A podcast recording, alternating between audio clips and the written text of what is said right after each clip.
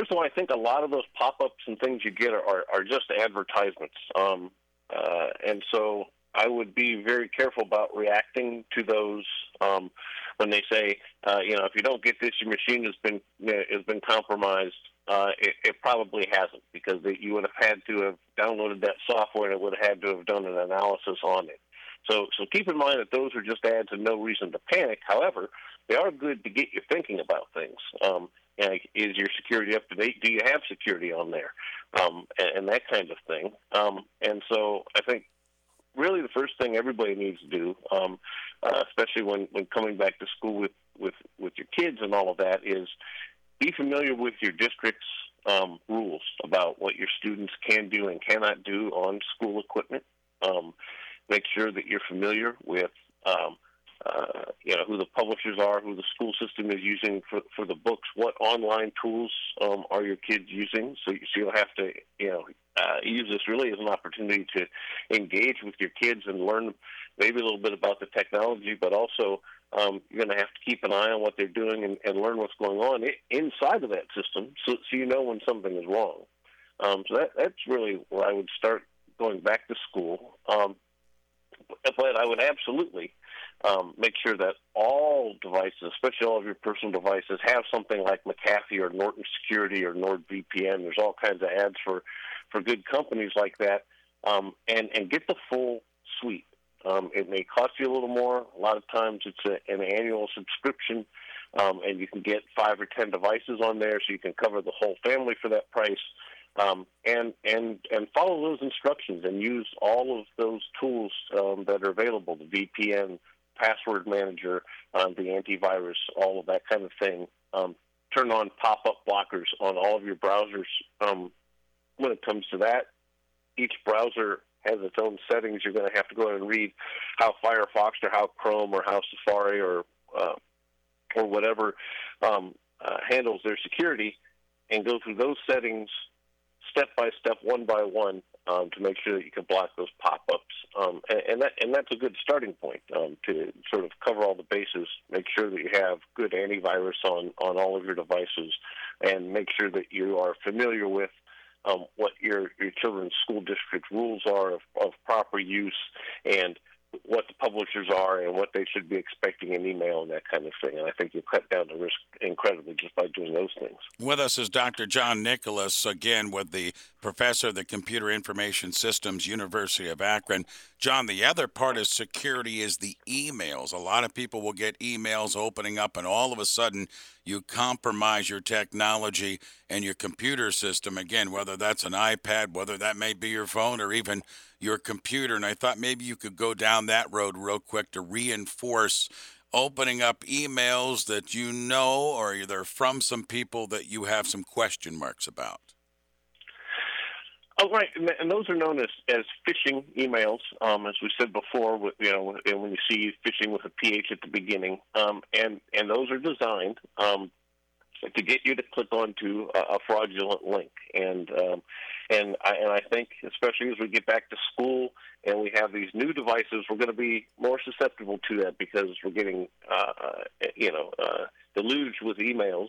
Um, your, your kids probably, as they come back with the school system, you know, are going to have to go sign in to, to this site or that site to maybe get some online materials, and there'll be emails coming back from that. Um, so uh, where I would use caution with there, first of all, is why I was saying, you know, especially with your your children going back to school, if you know what the district um, rules are and who they're using um, for publishers and online management systems, you can narrow down that list of emails that you know are good. So that's that's a good place to start. Know which ones are good, um, and, and then from there, you know, if if, if um, you know anything looks suspicious, you know, look for for misspellings.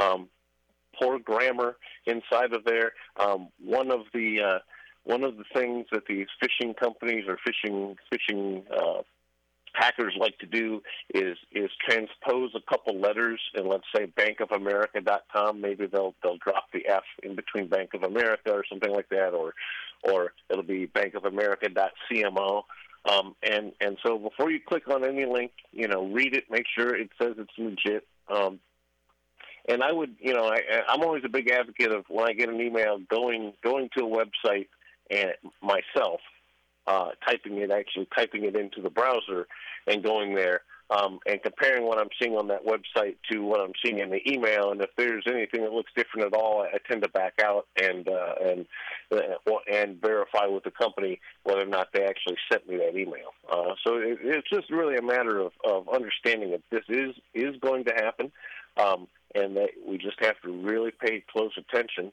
um, uh, to what's going on. Um, try to not be in a hurry. And I know I, I've raised four kids myself. it's easy when everybody is busy, busy, busy, mom, dad, mom, dad, and just for tomorrow to just click on some things and say, okay, okay, okay, because you got to get it off your checklist. But but we have to be a little little more careful these days, especially with the emails. Dr. John Nicholas is with us, University of Akron professor, computer information systems, and John, on the technology side, it's it's interesting. It's amazing, though, how those filtering systems will get where you are visiting on your social media or visiting on your computer, and all of a sudden you're getting ads. And I bring that up because whether you have a student in athletics or you have a student going to college, university, and you've been looking for student loans, I know this happened in our household with different variables of going back to school because we have students in our house from the age of 20 to the age of 12 we're getting a lot of pop-ups of get this sportswear or get this and get that. I thought you could take a moment on making sure we check out and what are some guidelines we should check out to make sure that these pop-ups that we are seeing aren't trying to take advantage of our viewing online. Oh well um, in some ways they are sort of taking advantage of, of your of your viewing online, and this is is really one of the big privacy issues why why Europe has passed some laws and and almost all of the lower 48 have, have passed laws about uh, data privacy. Um, but uh, you know what I do is I, I have downloaded and uh, onto all of my browsers a pop-up blocker, um, and um, and I turn off all of the tracking that I can inside of, of those browsers. Um, and what that does is two things. Um, one, the pop-up blocker stops all those irritating pop-ups.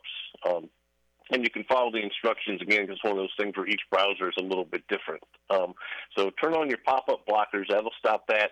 And if you turn off a lot of that tracking information, um, then you won't get the targeted ads. You'll still get ads, um, but you won't get you know come here and buy this sportswear or or come here for student loans um, all the time. It won't be targeted ads.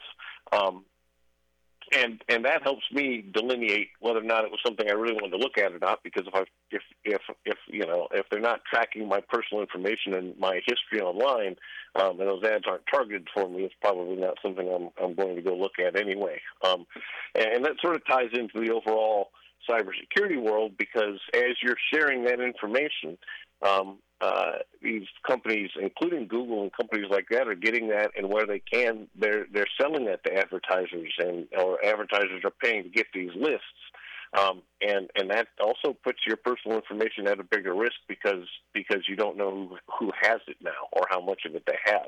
Um, so my advice on that is is pop up blockers and uh, and turn off things like location services and and uh, and clear your browser history uh, all the time. That will get rid of a lot of those pop-ups, um, uh, and uh, and especially the ones that will keep targeting you for what you looked at. You know, if you went to, to look at a, you know, brand new Chevy Bolt, for example, now you're getting ads for every electric car ever made. Um, I don't want to see all those. you know, so I, turn off all that tracking. That stops.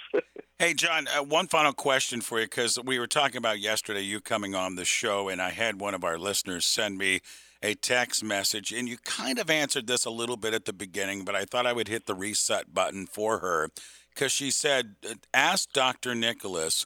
I continually get pop up ads on the bottom of my computer that I need to update this, and my uh, contract with this software is running out, whether it be Microsoft or security and such. Which one of those should I do and which one of those should I not do? She says she gets them just about every day when she turns on her computer. Well, um, uh, to, uh, to, answer that broadly, um, mm-hmm. if it's ads in a browser, then you don't need to do anything. Those ads in the browsers are, are not loaded onto your computer at all. They don't know what's going on inside of your computer. They're, they're, There, there is no they necessarily that's inside of your computer watching what's going on. Um, your software will notify you from updates usually within the system. So if you have a Microsoft system, it'll say, you know, updates are available, and, and you go in and you update that software. Or, or when you open uh, a software application on your computer and it opens and it says, you know, there's a new version of this available, update it now. That's when you need to do it. If you open that app or that software program on your your machine or your device.